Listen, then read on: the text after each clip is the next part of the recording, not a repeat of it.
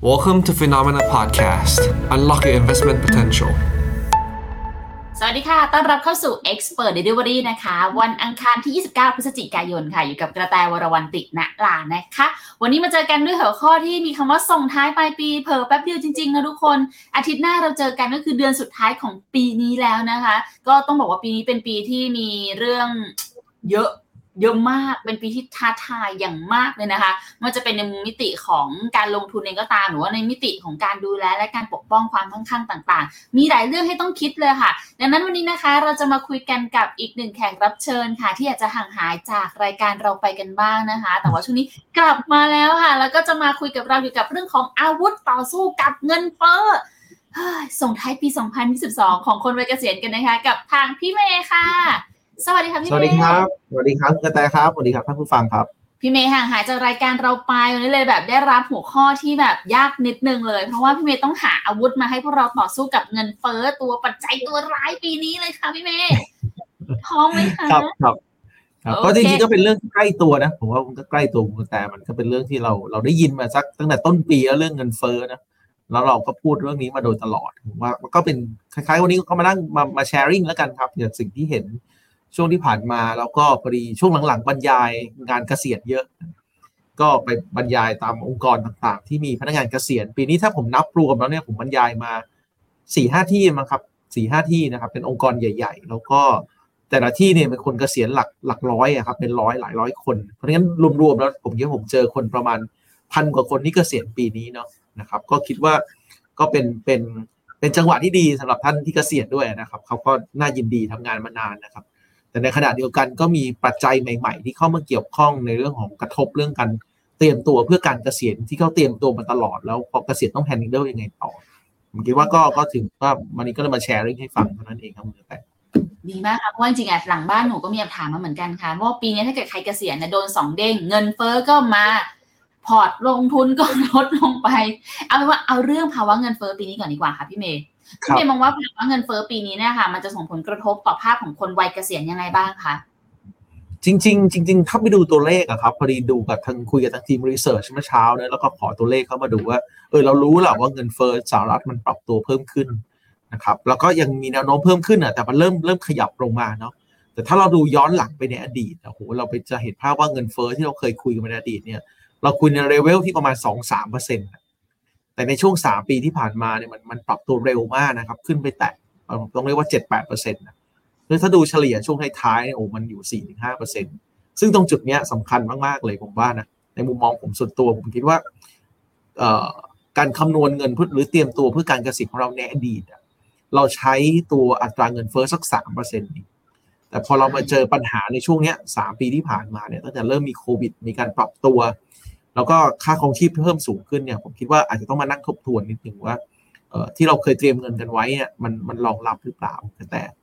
แล้วก็รวมไปถึงถ้านอกเหนือจากต่างประเทศแล้วเรามองมองประเทศแล้วก็มองมองไทยดูบ้างอะนะผมคิดว่าของประเทศไทยก็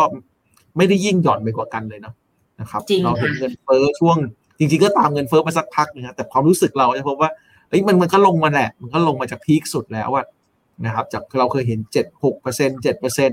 แล้วก็ขึ้นไป peak สุดเจ็ดจุดแปดประมาณเดือนกันยา แล้วก็ลดลงมาตั้งแต่เดือนที่แล้วลดลงมาเหลือหกจุดสี่นะครับ แล้วเดือนนี้ก็หกอะ ผมว่าก็หกเห็นเห็นๆอะของเดือนพฤศจิกายนนะครับ ซึ่งมันส่งผลต่อปัจจัยเต็มไปหมดเลยรอบๆตัวเรา ค่าน้ำมันไม่ว่าจะเป็นแก๊สโซฮอลต่างๆ ที่เราเติมมาอยู่ดีเซล แก๊สหุงต้มนะครับอาหารแล้วก็ค่าไฟต่างๆ ที่เราเจอกันอยู่เพราะฉะนั้นพวกนี้มันเป็นปัจจัยที่เลี่ยงไม่ได้ มันเลี่ยงไม่ได้ เพราะว่าเป็น factor ภายนอกที่ส่งผลกระทบต่อ การดำรงชีพของเราหลังเกษียณคุณกระแตช่วงนี้คุณกระแตรู้สึกว่าค่าใช้จ่ายค่าครองชีพมันมันมันลงมาหรือยังอะครับ ยังค่ะ หนูไม่ราคาน้ำมันโลกเขาลงกันหนูก็ยังรู้สึกหนูเติมด้วยราคาเท่าเดิมนะพี่เมย์อืมนี่ไงนั่นสินั่นสิผมก็ไปลองไปลองวุ่นวุ่นวายกับชีวิตเนอะก็ลองไปนั่ง tracking ดูนะไปไปไปดูสถิติน้ำมันที่เราเห็นเห็นกันเนี่ยเพื่อลองลองปรับมา แล้วก็อาจจะเป็นอีกหนึ่งทางเลือกที่หลาย ๆ คนเริ่ม เริ่มสนใจแล้วนะผมคิดว่าสนใจแล้วอาจจะไปใช้พวกพลังงานทางเลือกนะครับแต่เราลองมาดูมาดูราคาน้ำมันปีนี้กันบ้างนะผมก็ track ประมาณช่วงช่วงปลายปีก็เข้าเว็บไซต์ของทางปตทเขาอะนะครับแล้วก็ลองดึงราคาน้ำมันมาดูนะครับก็ลอง tracking ดูจะพบว่าต้นปีเนี่ยต้นปีเนี่ยราคาน้ำมันมันอยู่ประมาณสักสามสิบกว่าบาท ผมเติมโซฮอล95นะโดยปกตินะครับก็สมพร95ก็อยู่34แล้วกันนะดูตรงกลางหน้า หน้าจอนะครับไฟเตอร์ผมขึ้นไม่เอ่ยนะขึ้นไม่ขึ้นไม่เป็นไรเนาะนะครับ ก็อยู่ตรงกลางหน้าจอนะครับ แล้วก็เราก็จะพบว่านะครับเอ่อต้นปีเนี่ยผมอยู่34.05 34บาทแล้วกันตีกลมๆนะครับแล้วก็มันถ้าเราจำกันได้ราคาน้ำมันมันขึ้นไปพีคสุดเลย ขยับขึ้นขยับขึ้นไปเรื่อยๆนะครับแล้วก็ไปพีคสุดเนี่ยประมาณเดือนมิถุนา ซึ่งจะพบว่ามิถุนารอบนั้นเนี่ยสะดุ้งนิดนึงเหมือนกันเราเติมน้ำมันไปรอบนั้น ผมจำได้ว่าเราก็มาบรรยายมามาคุยในแชร์ริ่งในในเซสชันที่นี่ด้วยนะครับ ก็แต่ expert delivery ด้วยก็พบว่าตอนนั้นมันอยู่ 45 34 ขึ้นไป 45 มันขึ้นมา 10 บาทนี่คุณกระแตต่อลิตร 10 บาทในตอนนั้นใช่ค่ะ แต่สิบบาทก็ครบนะเยอะมาก เยอะมาก 10 บาท นี่นี่นี่นี่แกว่งตัวปีนึงนะนะครับเสร็จแล้วหลังจากนั้นเนี่ยก็ก็เริ่มก็ดีขึ้นนะราคาน้ำมันก็เริ่มลดลงมา อาจอาจจะเป็นเพราะว่ามันเป็นจังหวะที่เราเจอเรื่องเรื่องสงครามระหว่างรัสเซียกับกับยูเครนด้วยรอบนั้นนะครับก็ทำให้ราคาน้ำมันร้ายขึ้นไป แต่หลังจากนั้นก็ปรับตัวลงมา ก็คิดว่าเออก็โชคดีแล้วล่ะปรับตัวลงมาแต่พอเทียบต้นปีกับปลายปีก็ยังต้นปีกับปลายขึ้นปีเนี่ยมันก็ยังอยู่ประมาณขึ้นมาประมาณสักบาทหนึ่งอะบาทหนึ่งบนสายสี่บาทนี่มันมันตกประมาณก็ก็ขึ้นมาพอสมควรนะครับเฉพาะก๊าซเอ่อแก๊สโซฮอล95นะแต่ถ้าเราไปอยู่ในกลุ่มที่ใช้ดีเซลบ้างอะ โอ้ว้าดีเซลนี่แบบโอ้โหขึ้นมาห้าบาทอะยี่บเก้าสามสิบสามสิบาทขึ้นมาห้าบาทจากต้นปีถึงถึงปลายปี ผมคิดว่ามันกลายเป็นตัวหนึ่งที่ส่งผลกระทบผลกระทบโดยตรงไปที่ต้นทุน ไม่ว่าจะเป็นต้นทุนการขนส่งต้นทุนด้านการผลิต หรือแม้แต่อาหารสินค้าที่เราบริโภคอยู่ อันนี้แหละครับ มันเป็นสิ่งที่อยากอยากให้เราพอเห็นภาพมากขึ้นว่า ถ้าเราจะเตรียมตัวเพื่อการเกษียณแล้วเนี่ยนะครับ เรายังกำลังจะมี ใช้ชีวิตอยู่หลังเกษียณอย่างน้อยๆเนี่ยผมคิดว่า 25 ปีขึ้นไปจาก 60 ถึง 85 หรืออาจจะไปถึง 90 หรือบางท่านวันนี้อาจจะอยู่ประมาณเรนจ์ประมาณสัก 60 กว่าแล้วนะครับ คือเกษียณมาสักพักหนึงแล้วแล้วท่านก็ประสบปัญหาตรงนี้อยู่โอ้โหราคาน้ำมันมันขึ้นมานะถึงแม้ไม่เดินทางต่างๆแต่ราคาใช้จ่ายต่างๆ มันปรับขึ้นนะครับมากไปกว่านั้นนะผมไปดูราคาหมูมาด้วยอะนะครับอืมเราก็ทานบริโภคตลอดค่าหมูไก่ไข่ไก่บ้างหมูบ้างนะครับ แล้วก็ไก่ด้วยนะครับ มันมันก็ขึ้นมาเยอะนะ สามสิบเยสี่อะสิบาทต่อกิโล เยอะมาก เยอะมากนะครับ อันนี้ก็ใช้ดัชนีตลาดไทย ถ้าใครสนใจก็เข้าไปดูได้บนเว็บไซต์ตลาดไทยก็จะมีข้อมูลอยู่นะครับ พูดง่ายๆมัน drive ตัวค่าของชีพให้สูงขึ้น เราอาจจะไม่รู้สึก แต่ว่าการกินข้าวนอกบ้านกับในบ้านน่ะต่างกันพอสมควรนะครับ อย่างอย่างผมเองทำทำอาหารให้ที่บ้านทานทานลูกๆทานอย่างเงี้ย ก็จะพบว่าถ้ากินข้างนอกเนี่ยมื้อละเป็นพันอะขั้นแต่ต่ำถ้าเราทำเองอะอาจจะโลเดียวก็อยู่แล้วนะหมูโลเดียวก็ทำ ทำหมูทอดอะไรได้แล้วอันนี้ให้ลูกทานได้มันก็จบแล้วถ้าไปข้างนอกก็ต้องมีหลักพันขึ้น อันนี้เราก็ต้องอแล้วแต่แบ่งแล้วแต่จัดการในแต่ละแต่ละบ้านแต่ละครอบครัวไปแต่นี่อยากให้พอเห็นภาพว่าเออมันก็เป็นส่วนหนึ่งของสิ่งที่เราเคยประเมินในอดีตว่าน่าจะเพียงพอณวันนี้มันมันมากกว่าที่เราคิดไว้นะครับ แล้วก็อาจจะเป็นส่วนหนึ่งของการที่ว่าเราอาจจะหันกลับมาดูว่าเอ้ยรายจ่ายที่แท้จริงของเราวันนี้ประมาณเท่าไหร่ ซึ่งคำว่ารายจ่ายหลังเกษียณเนี่ยก็จะเป็นสิ่งที่สำคัญ ต้องเรียกว่าสำคัญมากๆก่อนจะเริ่มการลงทุนต่างๆ ไม่นับว่าปีนี้ความผันผวนเรื่องการลงทุนนะเดี๋ยวค่อยไปแตะนิดนึงก็ได้นะครับ ว่าพอร์ตมันหน้าตาเป็นยังไงนะครับ หรือว่าจริง ๆ แล้วเราเราควรต้องต้องจัดการอะไรบ้างหรือเปล่าครับ เรียกได้ว่าทุกอย่างเพิ่มขึ้นหมดค่ะ ยกเว้นเงินในพอร์ตเออเออถ้าจะพูดอย่างนั้นก็ได้ครับ เงินในพอร์ตมันก็ไม่ได้ขยับขึ้นนะครับ เพียงแต่ว่าวันนี้ก็จะมีหลาย ๆ ปัจจัยที่ผมคิดว่าก็อาจจะมามาทบทวนกันนิดนึงก็ได้เนะว่าเราเราพอเรากลับไปดูเรื่องพวกนี้เงินเฟ้อมันกระทบแน่แหละนะครับแล้วก็พอร์ตเราก็กระทบพูดง่ายๆคือพอร์ตติดลบแหละผมก็ติดลบคนหนึ่งนะครับเพียงแต่ว่าวันนี้พอดีไม่ได้เตรียมสไลด์เรื่อง investment มาเยอะเท่าไหร่ แต่ว่าอันหนึ่งที่ผมคิดว่าเออน่าสนใจแล้วน่ากลับมาทบทวนคือสัดส่วนพอร์ตการลงทุนวันนี้ของเราสำหรับโดยเฉพาะคนที่อยู่ในกลุ่มเป็น saver แล้วกันนะผมทวนกลุ่ม saver แล้วกันอันนี้เราจะมีแบ่งทุกๆ ครั้งผมก็จะพูดว่าคนมี 3 กลุ่มนะฮะก็จะมีมี saver just retire กลุ่มเพิ่งเกษียณมา นะครับหรือกำลังจะเกษียณเลยช่วงเนี้ย5ปีบวกลบนิดหน่อย 55ถึง60 แล้วก็กลุ่มที่เกษียณไปแล้วนะครับ saver เนี่ยผมคิดว่าถ้าเราอยู่ในใน range ประมาณยังไม่ยังไม่ 54อะยังไม่ 55เนี่ยนะครับหรืออยู่ใน range ที่ฟังกันอยู่ 40 กว่าอะไรประมาณนี้เดี๋ยวลองดูท่านผู้ฟังนี้ท่านผู้ฟัง range อายุประมาณเท่าไหร่กันครับเนี่ยไม่แน่ใจมีใครกล้าจะพิมพ์เข้ามาไหมเอาเป็นซีรีส์แล้วกันเนอะนะครับอาจถ้าจะใครอยู่ซีรีส์สี่อะเอาเราเลขหน้าก็พอนะใครอยู่ซีรีส์สี่ก็พิมพ์เลขสี่แล้วกันนะใครอยู่ซีรีส์ห้าก็พิมพ์เลขห้า นะครับหรือถ้าไปซีรีส์หกก็ใส่เลขหกมาได้นะครับก็เพื่อจะพอเห็นภาพว่าเออท่านท่านอยู่ตรงช่วงไหนบ้างนะครับหรือจะบอกว่าเราเป็นกลุ่ม saver เราเป็นกลุ่มที่เป็นเอ้ยจะกำลังจะ retire แล้วนะ just retire หรือกำลังกึ่งกึ่งจะ retire แล้ว แล้วก็กลุ่มสุดท้ายคือ spender นะครับ จริง ๆก็อยากจะแค่เจาะลึกสักนิดนึงว่าเรากำลังฟังอยู่ตรงเนี้ยเราอยู่ตรงไหนบ้างโอ้พี่พี่พี่พี่แบบสงสีบอกห้า plus นะครับห้า plus ไม่หกสิบซีรีส์นะครับ5โอ plus เคครับซีรีส์ห้า plus ก็เลยจะมาชวนดูต่อครับว่าแต่จริงๆแต่ละกลุ่มเนี่ยผมก็มักจะต้องเรียกว่าให้คำแนะนำที่ไม่เหมือนกันเพราะฉะนั้นเราเราลองดูเพื่อเป็นการปรับเขาเรียกว่าปรับแผนเราเองดีกว่านะว่าเออเราเราควรจะโฟกัสตรงไหนคุณภาคภูมิมาที่สี่นะครับโอเคอ่างั้นเราไปดูดีกว่านะวันนี้เราเราพอมีเวลาพูดคุยภาพนี้ได้นะครับ ก็อยากจะแชร์มุมแบบนี้ครับ ก็คือในภาพเนี้ยนะครับ ถ้าเราอยู่กลุ่มที่เป็นซีรีส์สี่แล้วกันนะผมก็อยู่ซีรีส์สี่อยู่นะนะครับผมก็เป็น saver คนหนึ่งอะผมเหลือเวลาเต รียมตัวเพื่อการเกษียณต้องเรียกว่าถ้าผมเกษียณห้าสิบห้านะก็น่าตกใจนิดนึงผมเหลือเจ็ดปีเกษียณแต่ถ้าผมเกษียณหกสิบอ่าก็แล้วแต่มองนะถ้าผมเกษียณหกสิบเนี่ยผมเหลือสิบสองปีเพราะฉะนั้น range ของผมก็คือเจ็ดถึงสิบสองปีนะครับเพราะฉะนั้นเนี่ยเราอยู่ใน saver เพราะฉะนั้นวันนี้ผมทำอะไรบ้างนะผมก็ทำตาม list ตัวนี้เลยนะเอาจริง ๆ รายได้ผมเป็นยังไงบ้างผมมีรายได้กี่ช่องทางวันนี้นะครับ อันนี้ผมอยู่ตรงสำรวจแผนเนาะเดี๋ยวนะครับ สไลด์ผมกระโดดกระโดดนิดนึง อ่าได้ไม่เป็นไรค่ะ โอเคได้ละโอเคเท่าทีครับพอดีเมาส์ผมกระโดดนิดเดียวนะครับรายได้ผมดูรายได้ก่อนนะครับว่ารายได้ผมโอเคไหมคำว่ารายได้หลายท่านถ้ามีประกาศนิดนึงก็จดก็ได้ครับ ว่าจากวันนี้ถึงวันเกษียณเนี่ย เรามีรายได้อีกสักกี่ล้านบาทจากวันนี้ถึงวันเกษียณเนาะเรามีรายได้สักกี่ล้านบาทนะผมถ้าผมเหลือสิบปีสิบสองปี ผมตีละปีละสองล้านนะสมมติผมก็มีประมาณรายได้วันสักยี่สิบกว่าล้านนะเราจะเริ่มเห็นภาพตัวเองอ๋อ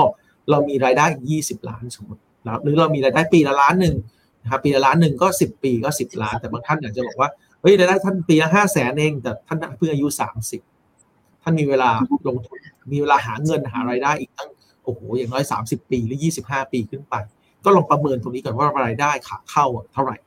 เสร็จแล้วก็ไปดูรายจ่ายส่วนตัวและครอบครัว อันนี้มีทั้งรายจ่ายจริง ๆ และรายจ่ายแฝงครับซึ่งผมมักจะมักจะต้องมานั่งลิสต์ดูว่าไอ้สองสาเดือนที่ผ่านมาเนี่ยเออรายจ่ายผม คุมได้ไหมประมาณเท่าไหร่ บัตรเครดิตเป็นยังไงบ้าง แล้วก็รายจ่ายโดยเฉพาะหนักปลายปลายปีเนี่ยรายจ่ายปีนี้ผมมีภาระผูกพันจากปีที่แล้วมาเท่าไหร่ ซึ่งสองอันเนี้ยสองบรรทัดแรกเนี่ยผมคิดว่าสำคัญที่สุดวันนี้สำหรับท่านที่กำลังฟังนะครับแล้วก็ลงรายจ่ายที่เราพอคำนวณได้คือผ่อนบ้านผ่อนรถ อันนี้ตายตัวแน่นอน เพราะภาระนี้ยังมีอยู่ แล้วก็การศึกษาบุตรนะครับทั้งวันนี้และวันหน้าเนี่ย projection ในข้างหน้าประมาณเท่าไหร่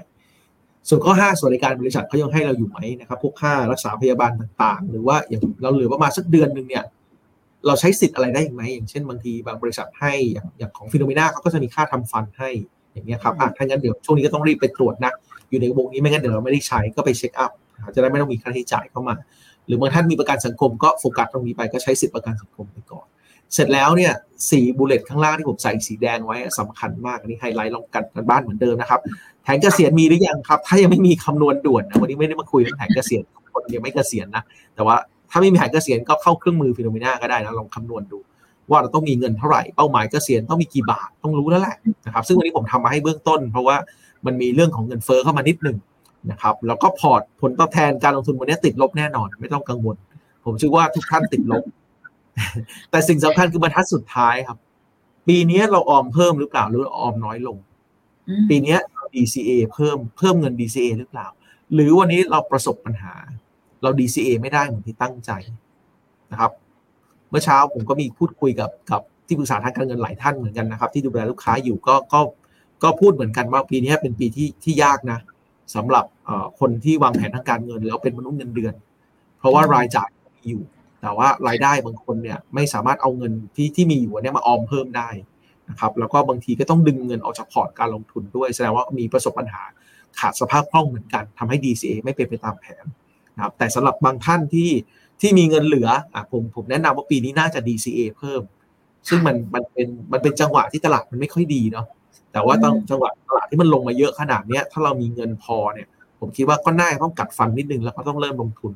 โดยเฉพาะใช้สิทธิภาษีก่อน แล้วก็ถ้ามีเหลือก็ว่ากันนะครับ ซึ่งฝั่ง saver ครับเมื่อกี้ผมเล่ามาทั้งหมดเนี่ยก็คือเป็นการทบทวนตัวเองครับ แล้วก็เราก็ทำแทนที่จะไปทำตอนต้นปีเนาะก็ทำวันนี้แหละนะครับ เดือนสุดท้ายของปีแล้วนะครับ ไม่ต้องไปทำปลายปีหรอกมาทำไอ้ต้นต้นปีหน้าหรอกมันเริ่มใหม่ไม่ทันเอาเอาเดือนสุดท้ายก่อนนะครับเสร็จแล้วอีก 2 ช่วงก็คือช่วงที่กลุ่มเกษียณแล้วนะครับ แล้วก็เป็น spender ด้วย อันนี้ครับที่เราจะคุยกันต่อว่า แล้วจริง ๆ ต้องสำรวจอะไรบ้าง ไม่ว่าจะเป็นรายจ่ายเป็นยังไงบ้างเงินกองทุนสำรองชีพมีหรือยัง วันนี้ position เป็นยังไงบ้าง ชดเชยเป็นยังไงพอร์ตการลงทุนเป็นยังไงนะครับอันนี้คือส่วนที่ผมคิดว่าก็เป็นประโยชน์โน้ตไว้ให้นะพอร์ตลงทุนเป็นยังไงบ้าง พอร์ตประกันทบทวนหรือยังนะพอร์ตประกันเนี่ยสำคัญนะบางทีหลายท่านซื้อแล้วไม่ได้ทบทวน ก็มีทั้งประกันชีวิตประกันสุขภาพ แล้วก็กลุ่มที่เป็นประกันที่เป็นไม่แรงเอ่อคุ้มครองอ่าพวกอย่างอื่นที่เรามีอยู่ก็น่าจะทบทวนได้แหละครับคำว่าทบทวนคือทบทวนว่าวงเงินมันพอไหมนะครับ แล้วก็ในส่วนของเบี้ยเราส่งไหวไหมนะครับก็ต้องดูด้วยนะครับ แล้วก็ปีหน้าวางแผนภาษีเป็นยังไงบ้างเดี๋ยวค่อยว่ากันปีหน้าเอาปีนี้ก่อนเนาะแล้วก็เรื่องเรื่องของการเตรียมตัวเพื่อการเกษียณวงเงินเฟ้อที่เราเคยใช้อะอดีตที่ผ่านมาเราใช้สามเปอร์เซ็นต์ ค่ะวันนี้ขยับนิดนึงไหมเป็นสี่เปอร์เซ็นต์หรือวันนี้ใช้สามจุดห้าเท่าเดิมเอ้สามเปอร์เซ็นเท่าเดิมควรปรับเงินเฟ้อหรือเปล่านะครับแล้วก็เรื่องความเสี่ยงที่ต้องรู้ ซึ่งวันนี้ผมหยิบเรื่องหนึ่งมาคุยกันให้ฟังเกี่ยวกับเรื่องของการจัดการเงินหลังเกษียณ เพราะว่าเป็นจังหวะที่ต้องเรียกว่าปีนี้เราเจอพอดีด้วยแหละนะครับเราเจอเราเจอเราเจอลำดับของการลงทุนที่ไม่เหมือนในอดีตเป็นปีที่ต้องเรียกว่าเป็นปีที่แย่ครับแล้วก็เป็นปีที่ที่ที่เหนื่อย ถ้าพูดตรงๆคือถ้าเป็นนักลงทุนทั่วไปก็บอกโอ้ปีนี้ยากมากนะครับ แต่มันจะยากกว่านั้นถ้าท่านเกษียณปีนี้นะครับถ้าท่านขึ้นเกษียณมาเพราะว่า เพราะว่าเงินที่เคยเห็นเมื่อปีที่แล้วกำไรสูง ปีนี้มันหายไปบางส่วนคำว่าบางส่วนเนี่ยผมคิดว่าต้องมีอย่างน้อยๆต้องหายไปเกินห้าเปอร์เซ็นต์พอร์ตหลักนะก็คือสัมพันธ์กับพวกกองทุนสำรองเลี้ยงชีพ provident fund หรืออาจจะสัมพันธ์ไปถึงตัวเกี่ยวข้องกับตัวที่เป็น LTF ด้วยนะครับอ่า ส่วนขวามือคัมภีร์เกษียณนี่เคยเล่าไปฟังไปแล้วนะครับแต่วันนี้อยากไฮไลท์เรื่องเดียวก็คือตัวแรเอ่อการสร้างรายได้หลังเกษียณเรามีมากกว่า 3 ช่องทางหรือยังอันนี้ก็สำคัญเลยคือต้องทบทวนนะครับ คือถ้าเราไม่ทบทวนเนี่ยก็คงไม่มีใครช่วยนะเพราะงั้นเพราะงั้นก็ต้องกลับมาหันมาดูว่าเออรายได้หลังเกษียณของเราเราเตรียมไม่กี่ช่องทางนะครับ เราพึ่งพาเงินที่มาจากเงินเดือนนะครับ ในอดีตตอนทำงาน แต่พอเกษียณเงินเดือนไม่มีนะครับ เกษียณเนี่ยเราก็ต้องพึ่งพา ผลตอบแทนจากการลงทุนส่วนหนึ่ง เงินประกันสังคมส่วนหนึ่งนะครับบางท่านโชคดีมีประกันบำนาญนะท่านได้ท่านเท่าที่ท่านมีรายได้จากเงินบำนาญนะของบริษัทท่านก็โชคดี หรือบางท่านอาจจะมีกระแสเงินสดอื่น ๆ จากการที่ท่านสร้างอสังหาริมทรัพย์ไว้แล้วก็ปล่อยเช่าอ่านี่ท่านก็มีรายได้จากการเช่าหรือบางท่านโชคดีกว่านั้นนะครับทำธุรกิจเล็ก ๆ แล้วก็ยังยังสามารถรันธุรกิจได้ต่อแสดงว่าแหล่งรายได้ท่านหลังเกษียณมันไม่ได้หมดไปเพียงแต่ว่าจะมากจะน้อยอีกเรื่องหนึ่งนะครับ อันนี้ก็เลยสรุปให้ฟังก่อนก่อนจะไปต่อว่าจริงๆแล้วเนี่ยคำว่าเงินเฟ้อตัวเดียวมันมันมันไปโดนหลายจุด มันไปโดนทั้งเส้นแหละจริงๆแล้วคนโดนตั้งแต่รายจ่ายเพิ่มมาแหละพอรายจ่ายเพิ่มเงินออมก็ลดรายจ่ายของลด มันก็ทำให้เราไปถึงเป้าหมายเกษียณไม่ได้ ขนาดเดียวกันเป้าหมายเกษียณของเราเจอเงินเฟ้อด้วยแสดงว่าเจอเงินเฟ้อด้วยก็ต้องเตรียมเงินให้มากกว่าเดิมอีก ถึงวันนี้ถ้าไม่รีวิวแผนเกษียณผมคิดว่าไม่ได้นะครับในมุมมองผมนะ คือถ้าบอกไม่มีอะเรื่องหนึ่งไม่มีก็ทำใหม่แต่ ถ้ามีแล้วก็ต้องมามามามาปรับกันสักนิดนึงแล้วกันว่าว่าวันนี้เราไปถึงขั้นไหนแล้วประมาณนี้ครับแต่เบื้องต้น สรุปพอฟังเร็วพี่เมย์จริง ๆ แต่มองว่าทั้งสามไฮไลท์ที่พี่เมย์ใส่มาให้อะค่ะ จะจะเอาเป็นว่าถ้าเป็นของเซเ e อร์เนี่ย DCA อะอาจจะเป็นจุดโฟกัสไปก่อนแหละ แต่ว่าถ้าเกิดเป็นแบบอีกทั้งสองกลุ่มอะค่ะ จะไม่ได้เป็น just retire หรือว่าตัว spender เองก็ตามเนี่ยจริงๆอะคนเซเ e อร์ก็ฟังไว้ก็ดีนะคะ เพราะว่าเราไม่รู้ว่าในอนาคตของเราอีก 10 หรือ 20 ปีข้างหน้าถ้าเราต้องไปอยู่กลุ่มเนี้ย เราจะเจอแบบนี้หรือเปล่า เพราะถ้าเกิดกลุ่มเซเ e อร์เนี่ยใช้เงินเฟ้อ3%เหมือนเดิม แต่การว่าเรายังอยู่กับเงินเฟ้อแบบเนี้ยไปอีก10ปี นั่นหมายความว่าสถานการณ์แบบตลาดวันเนี้ยคุณก็ยังต้องเจอถูกไหมคะๆเจอเจออยู่ครับ เจออยู่แล้วก็เออผมจะมีคำหนึ่งอะครับ มันจะมีคำว่าเวลาเราเกษียณนะมันเกษียณหลายแบบอะครับเกษียณแบบตั้งใจกับไม่เกษียณแบบไม่ไม่ตั้งใจ คือคือก็ไม่ไม่อยากให้เกิดอะครับ แต่ว่าการเกษียณแบบไม่ตั้งใจมันเจอเยอะช่วงนี้ก็คือมี มีมีมีเออรี่บ้างมีอะไรบ้างนะครับหรืออาจจะบางท่านอาจจะจะโชคดีนิดนึงก็คือได้รับแพ็กเกจพิเศษนะครับแพ็กเกจพิเศษมาก็อาจจะได้เงินก้อนใหญ่จริง แต่ว่าเราจะทำอะไรต่อก็อีกเรื่องหนึ่งนะครับเพราะฉะนั้นแล้วเนี่ยก็กลับมาที่ว่าเออเราคงต้องรีวิวจริงจังนะครับ ว่าปัจจุบันตัวรายได้ในอนาคตเราที่จะเข้ามาเนี่ยมันมันมีความเป็นไปได้มากน้อยแค่ไหนหรือสิเคียวแค่ไหนคือสมมติว่าเราทำงานที่องค์กรองค์กรหนึ่งมองไปข้างหน้าห้าปีเรายังอยู่ที่เดิมไหม หรืออีกห้าปีมีโอกาสรายได้เพิ่มขึ้น หรือว่าดูแล้วห้าปีองค์กรไปไม่ได้แน่ๆแล้วแสดงว่าไอ้แผนเกษียณที่เราวางไว้เนี่ยจะเอาเงินที่ไหนมาเติมนะครับเพราะฉะนั้นประเด็นพวกนี้คือประเด็นที่ต้องกลับหันกลับมาดูว่า ความมั่นคงไม่ว่าจะเป็นในเรื่องของงานที่ทำอยู่เป็นยังไงบ้าง ถ้างานที่อยู่มันไม่มั่นคงอะผมคิดว่าแผนเกษียณมันจะมีปัญหาเหมือนกันนะครับอืมเพราะฉะนั้นก็ต้องกลับมารีวิวจริงๆหรืออาจจะต้องกลับมาโฟกัสที่ว่าการโฟกัสเรื่องงานก่อนไหมว่างานที่ที่ทำอยู่เนี่ย ทำยังไงให้มีรายได้เพิ่มทำยังไงให้ value เราสูงขึ้น แล้วเราอาจจะมีอินคัมมากขึ้นมีรายได้สูงขึ้นจากงาน หรือต้องหารายได้เสริมอะไรก็ว่ากันนะครับอันนี้ก็แชร์มุมมองที่เห็นในช่วงสองสามปีที่ผ่านมานะครับดีอะค่ะดีค่ะเดี๋ยวเรามาดูกันต่อครับว่าจริง ๆ มีมีกระดานมีคำถามถามได้ก่อนนะครับ ถ้ามีความรู้สึกว่าเอ้ยบางเรื่อง อยากรู้เพิ่มเติมอยากถามเพิ่มเติมก่อนก็ได้นะครับ มีในใจเลยค่ะพี่เมย์เล่าก่อนต่อไป ที่สไลด์แล้วกันนะครับ ก็คือที่ผมใช้คำว่า saver กับ spender เนี่ยมันจริงๆมันแบ่งชัดนะครับว่าการเตรียมตัวเพื่อก่อนเกษียณเนี่ยมันก็คือ accumulate คือสะสมนะครับคือช่วงสะสมคือช่วงแรกนี่แหละถ้าเราดูภูเขาคือเราเดินขึ้นเขาแหละไปถึงเป้าหมายเป้าหมายหนึ่งที่เป็นรูปดาวของเรา เมื่อเราไปถึงเป้าหมายของเราคือวันที่เราอยู่อยู่ยอดสุดก็คือวันที่เราจะลงเขาแหละลงเขาก็คือเราเราวันที่เราเกษียณพอเกษียณแล้วคือใช้เงินที่เราสะสมมาแล้วครับ เพราะฉะนั้นเราสะสมมากน้อยแค่ไหนอะผมคิดว่าเออมากๆไว้ก่อนนะดีกว่าอยู่แล้ว เพียงแต่ว่าถ้าเรามารู้ตัวช้ามันก็ใกล้ๆยอดเขาแล้วเนาะนะครับ มันก็ต้องมานั่งทบทวนอีกทีหนึงเพราะฉะนั้นภาพภาพนี้สะท้อน mindset นะครับ วิธีคิดมุมมองว่าก่อนเกษียณนะเป็นนักสะสมเงินนะประหยัดอดออม ลงทุนให้เป็นทำให้เงินมันงอกเงยอันนี้คือก่อนเกษียณนะครับ ใช้สิทธิภาษีด้วยประหยัดภาษีด้วยก็ว่ากันในส่วนนั้นไปนะครับ แล้วก็อาจจะมีทำ protection ปิดกรณีที่กลัวเสียชีวิตมีคนข้างหลังอีกก็ว่ากันไปก่อนเกษียณแต่พอหลังเกษียณนะมันเป็นคนเราเป็นคนที่ใช้เงิน เป็นใช้ยังไงที่นานที่สุด แล้วใช้ยังไงให้มันพอเหลือให้คนข้างหลังด้วยลีฟเลกาซี่ไหมจะมีเงินก้อนก้อนหนึ่งเผื่อไว้คนข้างหลังไหมนะครับ แล้วก็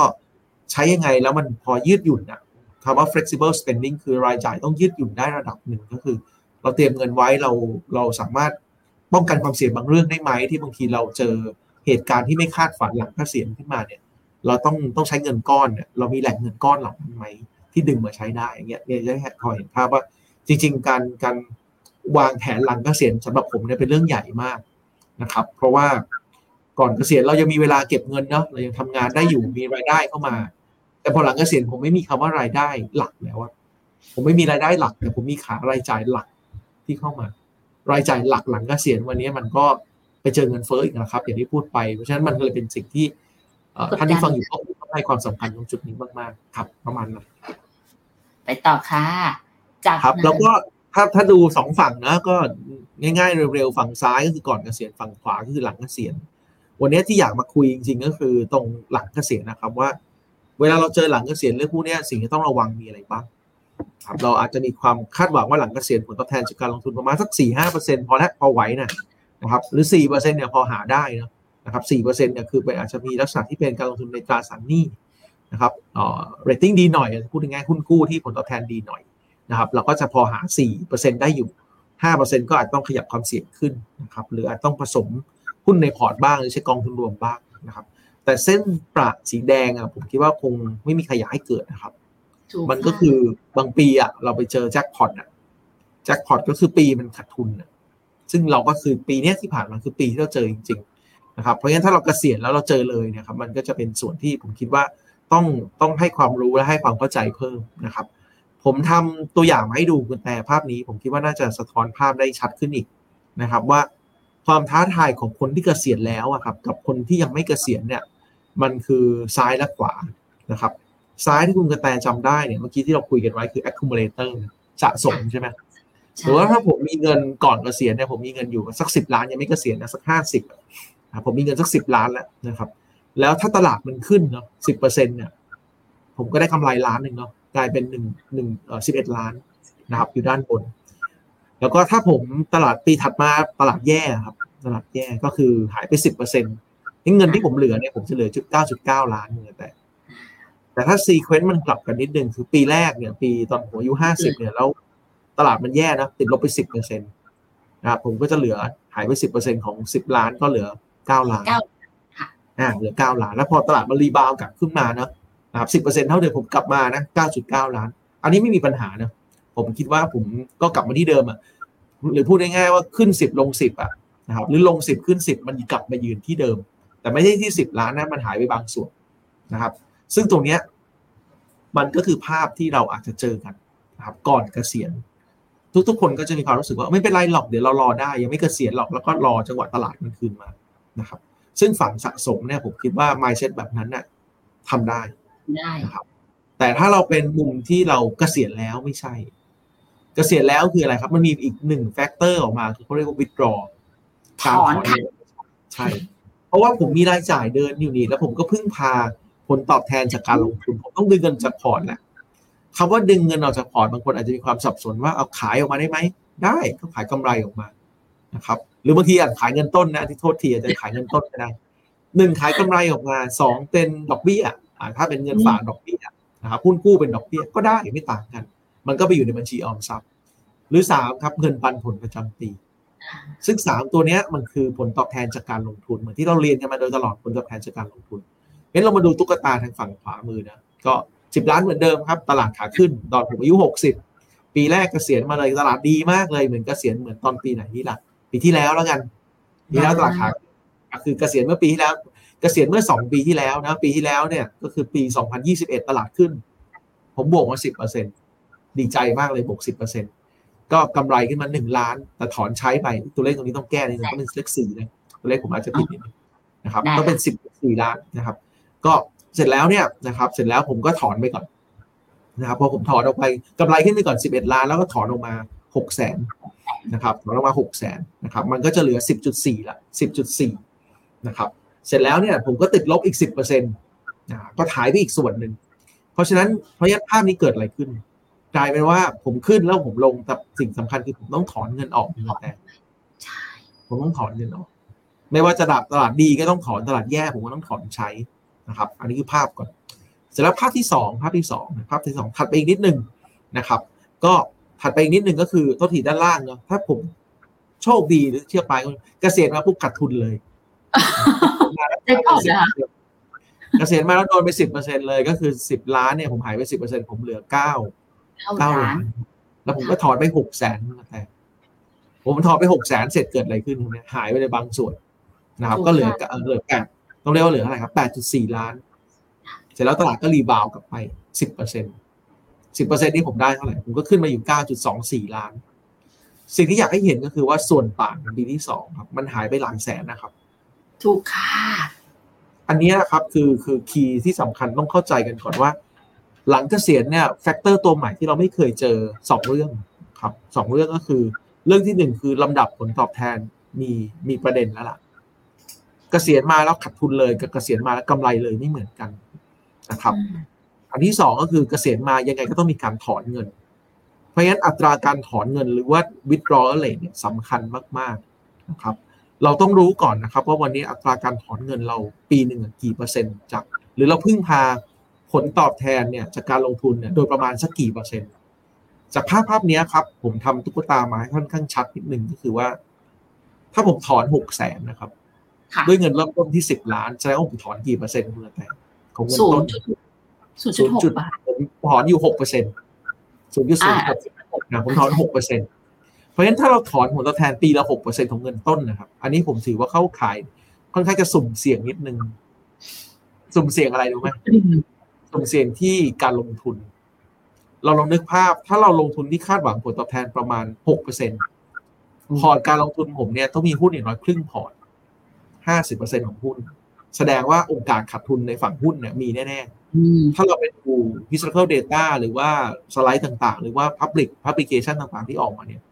ถ้าเราจัดพอร์ตหุ้นสักครึ่งหนึ่งเนี่ยห้าสิบเปอร์เซ็นโอกาสขาดทุนเนี่ยสูงสุดนะต้องมีอย่างน้อยยี่สิบเปอร์เซ็นใช่ค่ะ แสดงว่าเงินตั้งต้นผมสิบล้านเนี่ย ผมมีโอกาสนะ ถ้าผมลงทุนที่คาดหวังผลตอบแทนหกเปอร์เซ็นเมื่อไหร่เนี่ยผมมีโอกาสที่ติดลบไปอย่างน้อยๆครับมีบางปีนะไม่ใช่อย่างน้อยๆบางปี อาจจะเจอฮิตที่ยี่สิบเปอร์เซ็นต์ได้ งั้นยี่สิบเปอร์เซ็นของสิบล้านเนี่ยมันเหลือแปดล้าน อันนี้คือสิ่งที่อยากให้เห็น เพราะฉะนั้นเนี่ย withdrawal rate เป็นเป็นตัวเลขที่สำคัญก่อนจะจัดใช้ s t r a t e g ต่างๆ อะไรก็แล้วแต่จะใช้ตะกร้าสามใบใช้อะไรก็แล้วผมดู withdrawal rate ก่อน ว่าเราเนี่ยพึ่งพารายได้จากการลงทุนกี่เปอร์เซ็นต์ หรือพูดง่ายๆที่ผลตอบแทนที่ผมคาดหวังจากการลงทุน เพื่อมาจ่ายเป็นเงินที่ผมใช้ประจำปีเนี่ย ตัวเลขนั้นกี่เปอร์เซ็นต์ ถ้าตัวเลขนั้นอยู่ประมาณสักสี่เปอร์เซ็นเออผมยังคิดว่าโอเคอยู่ เพราะอะไรเพราะว่าผมหาได้ในผลตอบแทนสี่เปอร์เซ็นคำว่าหาได้เนี่ย ดูขาขาขาดทุนด้วยนะผมหาได้แล้วผมมาจากขาดทุนไม่เยอะไงผมยังปลอดภัยอยู่พอพอไหวเรียกว่าพอไหวแแต่ถ้าผมใช้ตัวเลขหกหรือเจ็ดเปอร์เซ็นขึ้นไปเนี่ยผมคิดว่ามีความสุ่มเสี่ยงของเงินต้นที่จะขาดทุน แล้วพอเวลาขาดทุนเนี่ย แล้วเราถอนใช้ไปด้วยอะมันทำให้ปีต่อๆไปต้องหาผลตอบแทนสูงขึ้นอีก เพื่อมาชดเชย เงินที่เป็นรายจ่ายของเราที่เพิ่มขึ้น แล้วโดยเฉพาะถ้ามีเงินเฟ้อเข้ามานะสนุกนี่เลยโดนโดนทั้งขึ้นทั้งลงเพราะฉะนั้นเพราะฉะนั้นเนี่ยคีย์อยู่สามตัวนะ อันที่หนึ่งคือลำดับผลตอบแทน เห็นต้องเข้าใจเรื่องนี้ก่อนว่า แต่ละปีสำคัญทำไมการลงทุนหลังเกษียณต้องระมัดระวังมาก ๆ อันที่สองนะไปดูเรื่องการถอนเงินถอนมากถอนน้อยคำนวณก่อน อันที่สามเงินเฟ้อตอนนี้เท่าไหร่ เพราะว่า คำว่าเงินเฟ้อเท่าไหร่ เราตั้งใจว่าเฮ้ยเราบอกว่าเราใช้เดือนละห้าหมื่นปีละหกแสนแต่พอเจอเงินเฟ้อเข้าไปจากห้าหมื่นขึ้นเป็นหกหมื่นเดือนอืมสิบสองหกเจ็ดสิบสองมันกลายเป็นเจ็ดแสนสองอะจากเดิมที่ใช้หกแสนตอนนี้เป็นเจ็ดแสนสองโอ้โหขึ้นมาตั้งเยอะเนาะเพราะแค่แค่แค่ปัจเรื่องพวกนี้ครับมันดูเหมือนเหมือนไม่ได้เป็นปัจจัยที่เราเอามาลงดีเทล แต่ว่านี่คือคีย์สำคัญ เพราะว่ามันคือตัวเลขรายจ่ายที่เราเจอแน่นอนคุณกระแต่อืม ก็วันนี้ก็เลยหยิบมาเล่าให้ฟังเลยแบบแกะให้ดูว่าแต่ละตัวมันเป็นยังไง ก่อนจะไปเริ่ม strategy ต่างๆแล้วหลายคนก็อืมประมาณนั้นต้องเล่าให้ทุกคนฟังก่อนว่าจริงๆอะแต่มีไปปรึกษาพี่เมย์ก่อนเข้ามารายการนะคะเพราะว่าก่อนหน้าเนี้ยที่มีคุยกันน่ะ เราก็จะเห็นแบบกลยุทธ์ทฤษฎีต่างๆ ที่มันเกี่ยวข้องกับเรื่องของ investment เป็นหลัก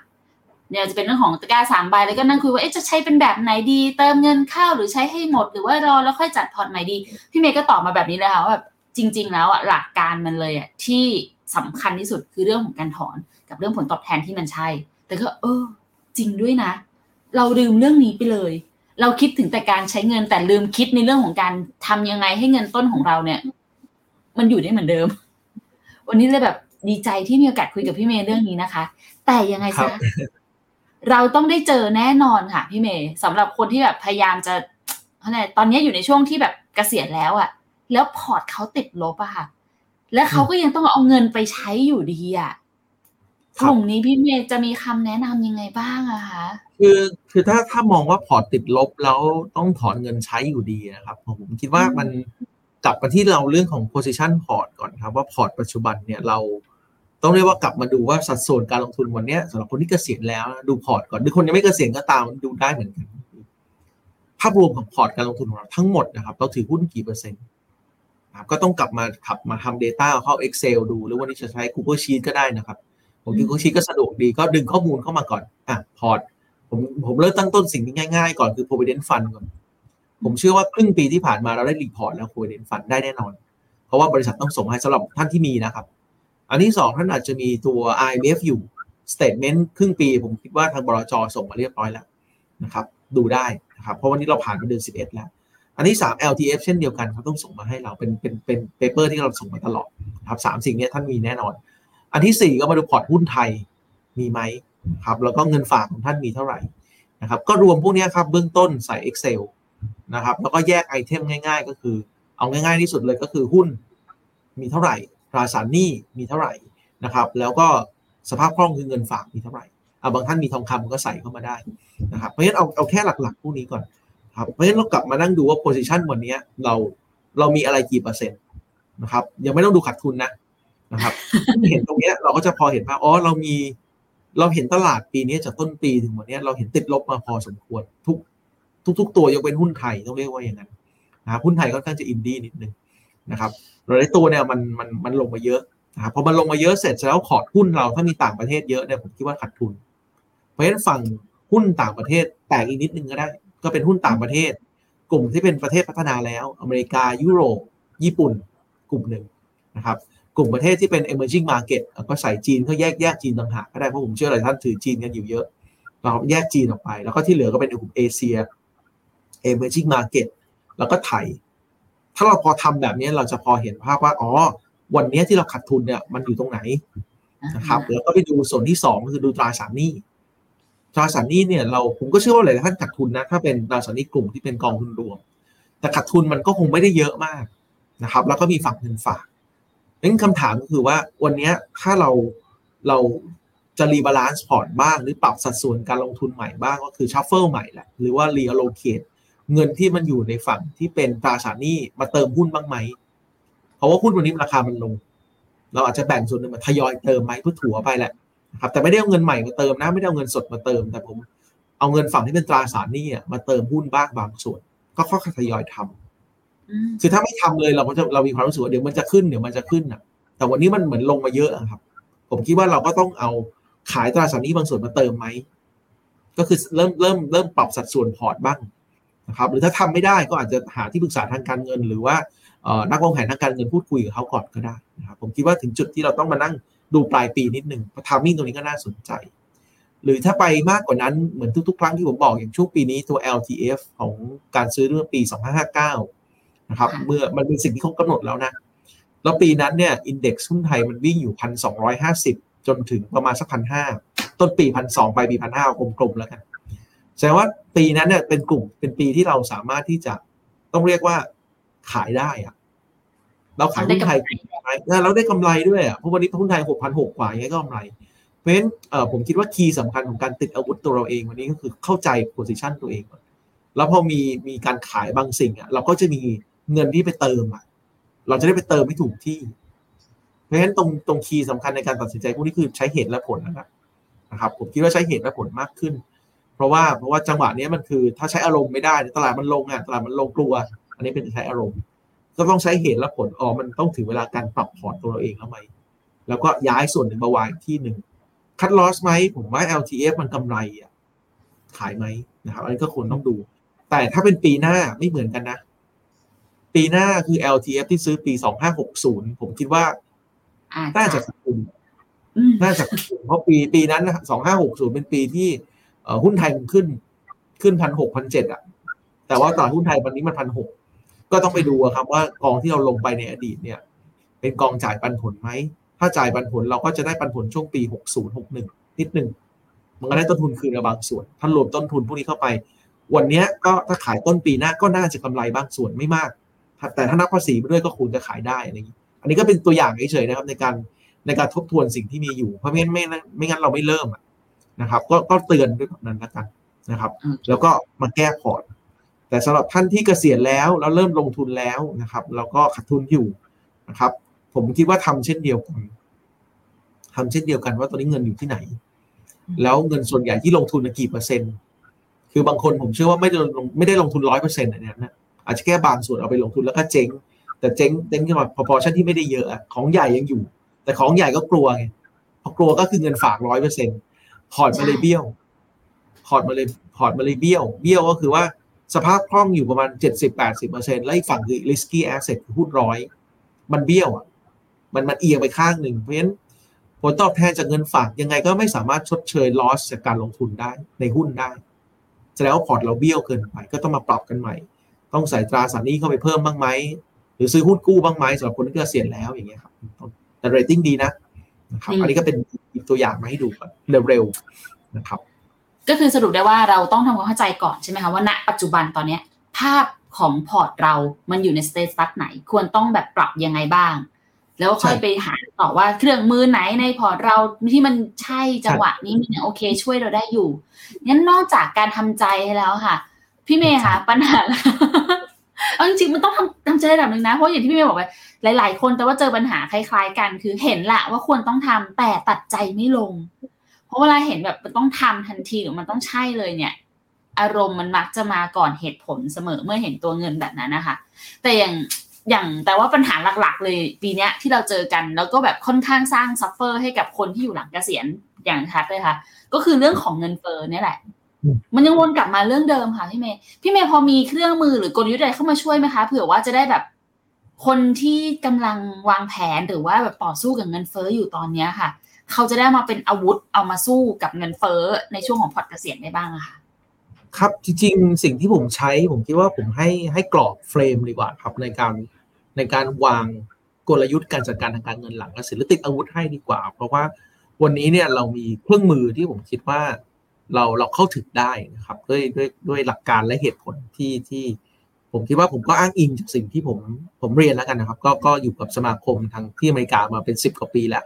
แล้วก็เน้นเรื่องการจัดการทางการเงินหลังเกษียณ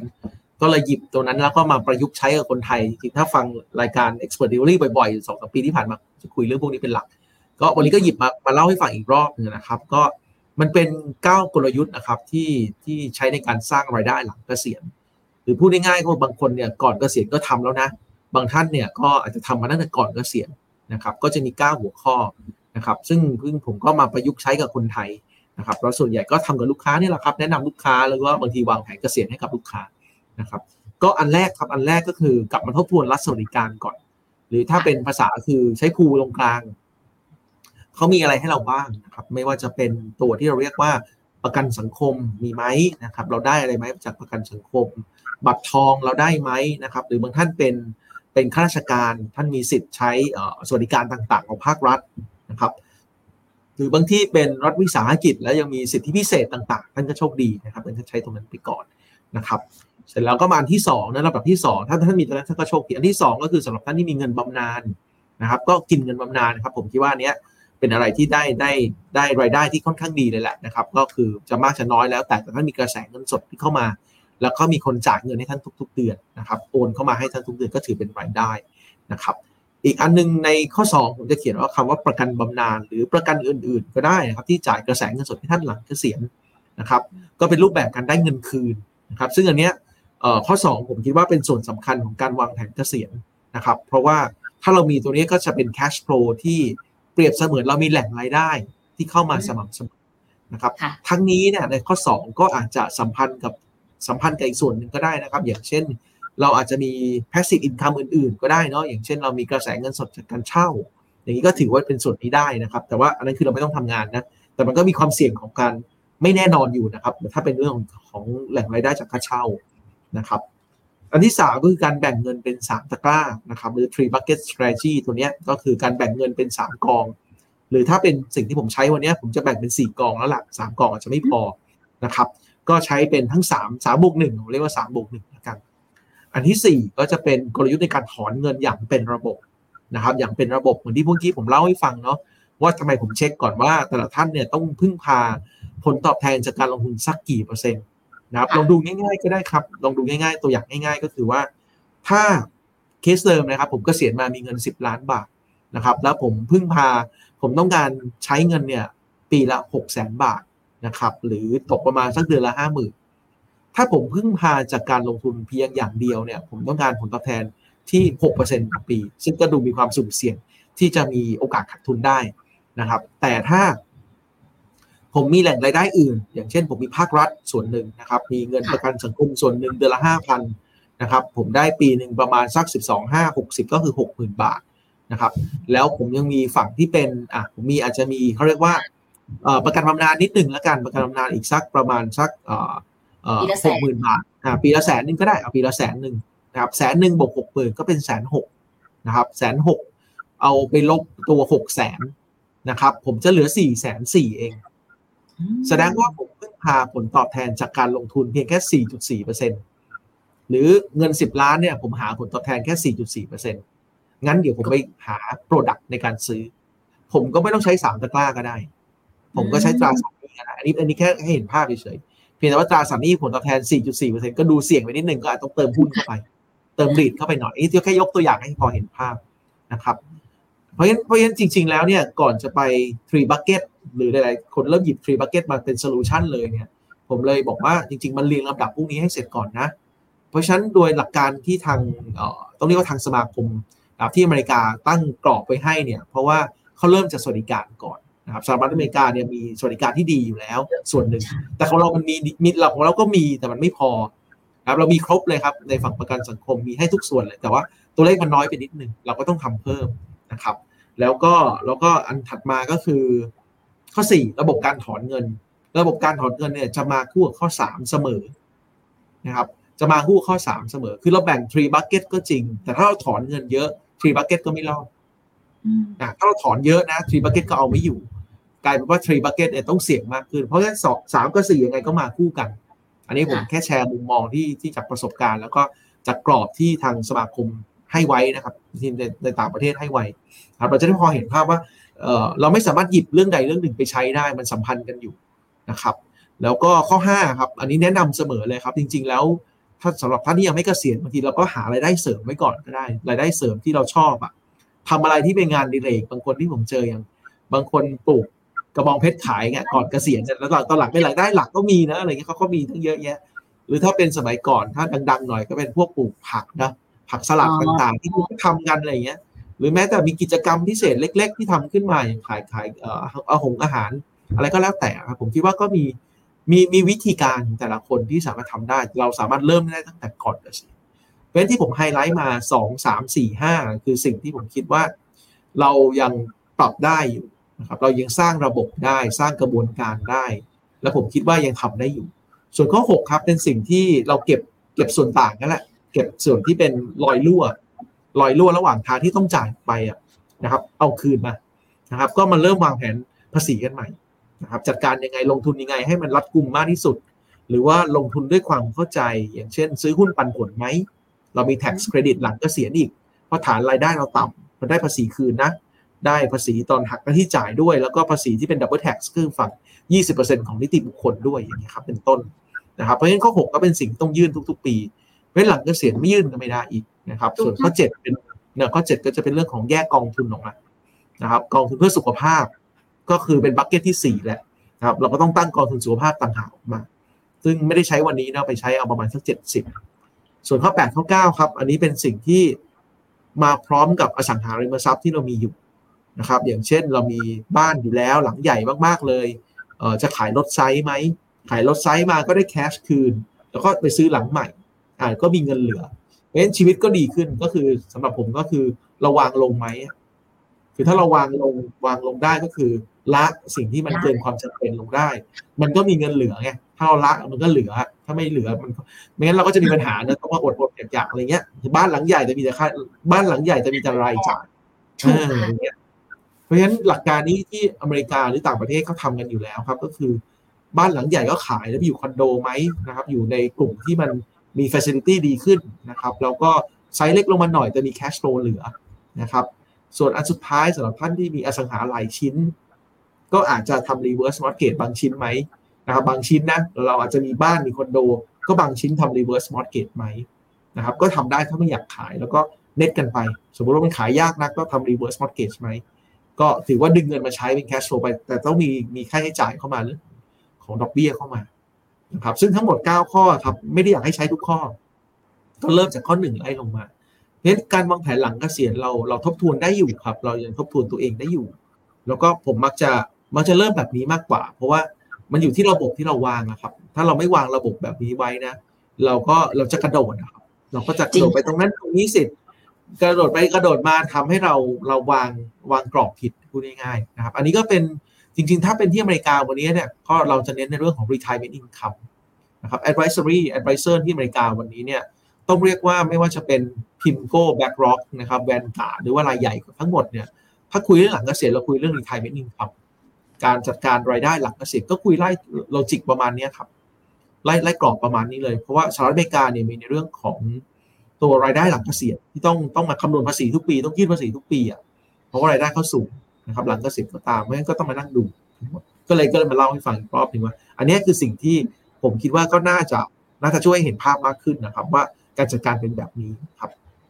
จริง ๆ มันตอบโจทย์ในสไลด์แรก ๆ ที่พี่เมย์เล่าให้ฟังด้วยนะคะที่บอกว่ารายได้หลังเกษียณควรมีเป็น3 xx ก็คือแบบไม่น้อยกว่า3ซึ่ง9ข้อเนี้ยจริง ๆ ถ้าเกิดมาไล่แบบที่พี่เมย์แนะนำไปอะการสร้าง3ข้อ หรือยาขั้นต่ำสามเนี่ยไม่ได้ยากเลย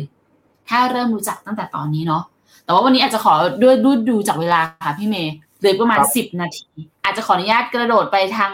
เรื่องหนึ่งก่อนเลยกันค่ะ เป็นเรื่องของพอร์ตการลงทุนเพื่อสร้างรายได้หลังเกษียณกันหน่อยดีกว่า อันนี้พี่เมย์แนะนำยังไงดีคะจริง ๆ จริง ๆ พอร์ตทางด้านหลังเกษียณเนี่ยมันมีอยู่ 2 พอร์ตที่ทาง FINNOMENA ทำไว้นะครับ พอร์ตหนึ่งคือ RIS ตัว Retirement Income Solution อันนี้สำหรับคนที่เพิ่งเริ่มลงทุนใหม่ ๆ เลย นะครับค่ะแล้วก็ค่อนข้างที่จะกลัวนิดนึงนะครับกลัวกลัวขาดทุนนะพูดง่ายๆ ก็อาจจะไปตัว RIS ก่อน Retirement Income Solution ตัวนั้นเนี่ยก็มีการจ่าย cash flow อยู่ระดับหนึ่งนะครับเดี๋ยวผมพาไปดูนิดเดียวเองค่ะตัว RIS ก็เป็นพอร์ตเนี่ยสั้นๆเร็วๆก็คือความเสี่ยงต่ำเนาะนะครับเริ่มต้นลงทุนที่ 5 0 0 0 0 0บาทนะครับแล้วก็มีการลงทุนในสินทรัพย์ไม่ได้หลากหลายมากนะครับ ก็คือมีไม่ได้ลงกองทุนเยอะนะครับ แล้วก็เป็นพวกกองทุนผสมเป็นตัว SD Win R นะครับมี property ส่วนหนึ่งนะครับ มีตัวตราสารหนี้ระยะสั้นนะครับ แล้วก็ตราสารหนี้ทั่วโลกครับวันนี้ก็จะมีอยู่ 4 กองหลักนะครับสิ่งที่น่าสนใจคือการจ่ายกระแสเงินสด อันนี้ก็จ่ายกระแสเงินสดเป็นรายเดือนนะครับแล้วก็เป็นการจ่ายที่ไม่ใช่ปันผล แต่เป็นการขายหน่วยลงทุน เพื่อป้องกันในเรื่องของการเสียภาษีหน้าที่จ่าย 10%เพราะฉะนั้นก็จะเป็นการขายหน่วยลงทุนไปเข้ามันกองทุนมันนี่มาเก็ตแล้วถ้าเราต้องการใช้เงินก็ไปขายกองทุนมันนี่มาเก็ตอีกทีหนึ่งนะครับ ซึ่ง cash flow ที่ได้เนี่ยโดยเฉลี่ยนะครับในช่วง 3-4 ปีที่ผ่านมาก็ทำได้ดีนะครับถ้าไปดูตั้งแต่ปี 2018 เนี่ยได้3%นะครับตัว 2019 นะครับที่เป็นเป็น back test ตอนนั้นได้ 3.8 นะครับแล้วก็ช่วงช่วงปี 2020 หลังโควิดมาหน่อยหนึ่งได้ 3.6 นะครับแล้วก็ช่วงปีที่แล้วได้ 4%กว่า ส่วนปีนี้ยัง 2%อยู่เพื่อจ่ายไม่ครบนะครับอันนี้พอดี Data ผมมีถึงประมาณสิ้นเดือนกันยานะครับ ส่วนอีกพอร์ตหนึ่งที่น่าสนใจนะครับแล้วก็เป็นพอร์ตที่สำหรับท่านที่รับความเสี่ยงได้อีกหน่อยหนึ่งพอดี IS เนี่ยมีหุ้นอยู่สัก 35%นะครับแต่ถ้าเป็นตัว 30-35%แต่ถ้าเป็นตัว global income focus หรือตัว GIF เนี่ยนะครับก็จะมีหุ้นมากขึ้นต้องเรียกมีหุ้นมากขึ้นนะครับแต่ก็แลกมาด้วยโอกาสในการเติบโตของพอร์ตการลงทุน แล้วก็ cash flow ที่สูงขึ้นนะครับเพราะงั้นพอร์ตเนี้ยคาดหวังผลตอบแทนโดยเฉลี่ยประมาณ4-7%นะครับ ก็หน้าพอร์ตก็คล้ายๆกันนะครับ ก็คือมี SCB WINR 45%แต่ตัวนี้เราเติมตัว KF Infra เข้ามาด้วยนะครับ เป็นกองทุนที่เน้นในเรื่อง Infrastructure Fund แล้วก็มีการจ่ายเงินปันผลนะครับ แล้วก็มี LHT Prop ที่เป็นตัว property ไทยเข้ามานะครับ แล้วก็มีตราสารหนี้สองกองเข้ามา อันนี้ก็จะเป็นอีกทางเลือกหนึ่งครับของการลงทุนที่ถ้าเรากังวลเรื่องเงินเฟ้อตัว IS มันอาจจะพอๆกับเงินเฟ้อนะครับ ถ้าต้องการที่เอาชนะเงินเฟ้อก็อาจจะต้องกระโดดไปที่ พอร์ต GIF นะครับซึ่ง GIF ก็มีการจ่ายกระแสเงินสดสม่ำเสมอเช่นเดียวกันครับเพียงแต่ว่าระวังนิดเดียวในเรื่องของการจ่ายของของของ GIF เนี่ยจะมีในเรื่องของการจ่ายปันผลบ้างอยู่นะครับเพราะฉะนั้นเราอาจจะเสียในเรื่องของสินที่จ่ายบ้าง 10%นะครับในบางครั้งที่มีการจ่ายปันผลครับก็เร็วๆครับกระแตสองพอร์ตนี้ก็จะเน้นการลงทุนที่แตกต่างกัน อันนึงมีโกรดอันนึงก็โตนิ่งๆนะพูดง่ายๆนะครับ ก็ขึ้นอยู่กับนักลงทุนครับว่าถ้ามองเป็นโอกาสจังหวะนี้ไม่แน่ใจถ้าเพิ่งเริ่มใหม่ๆ ก็อาจจะใช้ RIS นะครับแต่ว่าถ้าพอเข้าใจเรื่องการลงทุนแล้วก็อาจจะขยับมาเป็นตัวตัว GIF ก็ได้ เช่นเดียวกันครับ หรือถ้าเกิดสมมุติด้วยตัวอย่างเดิมมีสิบล้านก็อาจจะแบ่งลงทุนอย่างละสองก็ได้ถูกไหมคะเอ่อถ้าเป็นถ้ามีเงินลงทุนสิบล้าน ผมอาจจะเริ่มเริ่มแบ่งเงินเป็น bucket ดีกว่านะครับ bucket ก็อาจจะเป็นสามตะกร้าก็ได้ ตะกร้าหนึ่งก็เป็น money market เพื่อใช้ปีถึงสองปีแรกไป ส่วน bucket ที่สองก็จะอาจจะใช้ IS เข้ามาช่วย หรือ GIF ก็ได้อันนี้มากกว่า ซึ่ง bucket ที่สองเราอาจจะแบ่งเป็นทั้งทั้งกิฟต์แล้วก็ทั้ง IS อย่างละครึ่งก็ได้ครับ ผมคิดว่าน่าจะเหมาะสมกว่า ส่วนถ้าเป็น bucket สุดท้ายก็อาจจะเป็นพวก All Balance ไปซึ่งวันนี้ไม่ได้หยิบมาคุยโอเคค่ะ งั้นเดี๋ยวมาเวลาประมาณอีก 5 นาทีค่ะพี่เมย์มาลุยตอบคำถามกันหน่อยแล้วกันนะคะได้เลยครับมีคำถามอะไรอยู่แต่ชอบคำถามของท่านนี้ที่อยู่ในไลน์อะค่ะ คือเมื่อกี้พอเราเปิดพอร์ตมันจะเป็นตัว IS หรือว่า TF เองก็ตามอะค่ะสินทรัพย์ทั้งเลือกที่มีส่วนใหญ่เราจะเป็นแบบสังเป็นพวกอสังหาริมทรัพย์อะไรอย่างเงี้ยค่ะ ไม่ได้มีคำว่าทองคำเลย ถ้าเกิดจะเป็นพอร์ตสำหรับคนเกษียณกับสินทรัพย์ทองคำที่เรารู้กันอยู่แล้วว่าเขาไม่ได้จ่ายเป็นแบบดอกเบี้ยออกมาเราควรมีในพอร์ตไหมคะพี่เมย์เอ่อทองคำมองสองส่วนครับ ทองคำมองไว้ที่กันผมกลับไปสไลด์นิดนึงนะทองคำเนี่ยถามว่าทองคำควรอยู่ในไหนในเก้ากลยุทธ์เนาะ อ๋อสร้างรายได้ใช่ไหมคะอ่ามาดูมาดูเก้ากลยุทธ์ก่อน ทองคำอยู่ตรงไหนเนาะทองคำเนี่ยอยู่ได้สองที่ที่ที่หนึ่งคือ bucket ก็คือเผื่อฉุกเฉินนั่นเลยผมก็คิดว่าที่ที่หนึ่งที่อยู่ได้ก็คือเผื่อเขาเรียกว่า hedge inflation เนาะ hedge inflation ก็ถือไว้เป็นสภาพคล่องไปกรณีฉุกเฉินนะครับ ถ้าเราต้องการเงินฉุกเฉินก็อาจจะใช้ทองคำเป็นส่วนหนึ่งในการป้องกัน inflation ได้ อันที่สองเนี่ยผมอาจจะมองทองคำเป็นเรื่องของกองเพื่อสุขภาพเลยเผื่อไว้ นะครับ investment ก็ใช้ไปก่อนเผื่อก๊อกสุดท้ายผมต้องการใช้เงินด่วน ผมก็อาจจะใช้ทองคำเป็นเป็นทางเลือกเท่านั้นเองครับ ที่ไปอยู่กองสุขภาพนี่ยังไงนะคะพี่เมย์คือทิ้งไว้ครับทิ้งไว้ให้มันระยะยาวนิดนึงคือเผื่อต้องการใช้เงินด่วนคือบางทีเนี่ยต้องเรียกอย่างนี้ครับ ว่าเวลาเราเราอายุมากขึ้นหกสิบถึงเจ็ดสิบไปแล้วเนี่ย เราจะพบข้อหนึ่งว่านะครับ บางทีเราต้องการเงินสดในการใช้จ่ายนะครับ แต่ว่าบางทีเงินลงทุนผมติดอยู่อะ ที่บอกก้าสองก้าสามผมไม่เคยเด่นไม่ได้ ผมอาจจะมีจังหวะที่ขาดทุนอยู่ แต่ผมมีทองคำอยู่ผมแคชเอาออกมาได้ ผมแลกได้นะครับ แล้วรวมอีกส่วนหนึ่งทองคำก็อาจจะมองเป็นเรื่องของเลกาซีไปเลย เป็นมรดกไปหรือว่ามองเป็นส่งมอบแล้วว่าอาจจะเป็นสินสอดทองมั่นอะไรก็แล้วแต่ถือไว้นะครับลูกแต่งงานก็ต้องเตรียมไว้สมมตินะครับ แล้วก็แยกส่วนนี้ไป เพราะว่าอย่าลืมว่ามูลค่าทองคำเนี่ย เป็นสิบปีข้างหน้าเราย้อนกลับมาซื้อราคาเดิมไม่ได้เราจะเราย้อนไม่ได้ แต่มูลค่าของมันสิบบาท วันสิบาททองคำยี่สิบาททองคำมันก็คือยี่สิบาททองคำแล้ว แต่พอตีเป็นเงินบาทมันเยอะมากเราซื้อใหม่ไม่ไหวเพราะฉะนั้นผมคิดว่าทองคำเก่าก็ก็เก็บไว้นะครับเก็บไว้ส่วนหนึ่งเผื่อไว้ต้องใช้อ๋อแต่นึกขึ้นได้เลยค่ะ พอพูดถึงว่าต้องซื้อทองคำเก็บไว้เนี่ยเผื่อส่งต่อด้วยอะแอบบอกทุกคนนิดนึงว่า อันนี้เป็นทริคของของครอบครัวแต่ละกันนะคะ ถ้าจะซื้ออะจะซื้อทองที่เดิมที่มันมีแบบการันตีนิดนึง เพราะเวลาขายอะถ้าซื้อแบบหลายที่อะ ขายยากนะทุกคน ต้องไปตะเวนขายตามร้านเดิม บางร้านก็ปิดไปแล้วอีกต่างหาก อันนี้จะเป็นความยุ่งยากเกิดขึ้นเลยนะ จริง ๆ ก็คือเหมือนตอนที่ถ้าเราจำช่วงโควิดได้ครับ ไปต่อคิวที่เยาวราชนะขายทองคำก็จะมีที่หนึ่งที่ที่รับซื้อของตัวเองราคาไม่ตกอืมอืมแล้วก็เป็นทองคำเจ้าหนึ่งที่ขายที่ไหนก็ได้ราคาดีที่สุดอาจารย์นั่นแหละ โอเคค่ะพี่เมย์ให้ keyword มาค่ะทุกคนไปลองหาอาจารย์ได้ครับผม คำถามของคุณภาคภูมิค่ะ เข้าใจว่าเงินเฟ้อคำนวณจากสินค้าและบริการกับบางสินค้าและบริการไม่ได้เป็นไลฟ์สไตล์ของเรา สามารถใช้ตัวเลขเงินเฟ้อที่ใช้คำนวณการวางแผนเกษียณลดลงได้ไหมครับมันเป็นเอ่อจริง ๆ ได้นะครับ ก็บางทีผมใช้อยู่ 2.5ถึง3เปอร์เซ็นแต่ถ้าจะลง detail มากกว่านั้นเนี่ยเราสามารถแยกประเภทรายจ่ายได้ คือสมมุติว่าเราเป็นคนที่ใช้จ่ายในลักษณะสินค้าไม่ได้อ้างอิงไลฟ์สไตล์เลยนะครับ เราก็สามารถที่จะใช้ inflation ที่ต่ำลงมาได้นะครับอย่างของผมเองก็ไม่ได้ใช้ตัวใหญ่มากนะเพราะว่าเราพอรู้รายจ่ายเราอยู่ แต่พอไปไปบวกเรื่องของการศึกษาลูกเข้ามา อันเนี้ยมันถูกกำหนดโดยไม่ใช่ค่าเงินเฟ้อไงมันเป็นตารางกำหนด 5%ต่อปีหรือ 3%ต่อปี คือค่าค่าเทอมมันปรับขึ้น 3-5%โอโต้อย่างเงี้ยมันเกินเงินเฟ้อปกติเราก็ adjust เพิ่มไปอย่างเงี้ยครับหรือว่าค่ารักษาพยาบาลตอนเนี้ยมันปรับโดยเฉลี่ยนะผมคิดว่า8-10% ต่อปีขึ้น อย่างเงี้ยครับเราก็เราก็แยกเรื่องไปว่ากองทุนเพื่อสุขภาพทำไมต้องถือยาวหน่อยอย่างเงี้ยก็เป็นอีกส่วนหนึ่งเพราะงั้นหลังเกษียณก็สามารถแยกแยกเรื่องอะครับ ต้องแยกแยกเพราะมันเป็นผมให้มองอย่างนี้ครับ แม้ว่าเราเกษียณเนี่ยเราก็อาจจะต้องวางแผนการศึกษาลูกด้วย เพราะว่าเราเกษียณแล้วลูกยังเรียนไม่จบ แสดงว่าต้องพึ่งพาเงินก้อนหนึ่งหลังจากเราเกษียณนะครับ แล้วก็เอ่ออีกส่วนหนึ่งก็จะเป็นในส่วนของเงินเพื่อการท่องเที่ยวผมอาจจะมี มีแผนในการท่องเที่ยวอยู่เพราะฉะนั้นเราอาจจะต้องตั้งเงินอีกก้อนหนึ่งก็อาจจะเงินเฟ้อที่แตกต่างกันไปวันนี้แต่เห็นด้วยค่ะควรทำไว้เลยแหละ ถ้าเกิดสมมติรู้สึกว่าไม่ได้กระทบนะ แต่อย่างแต่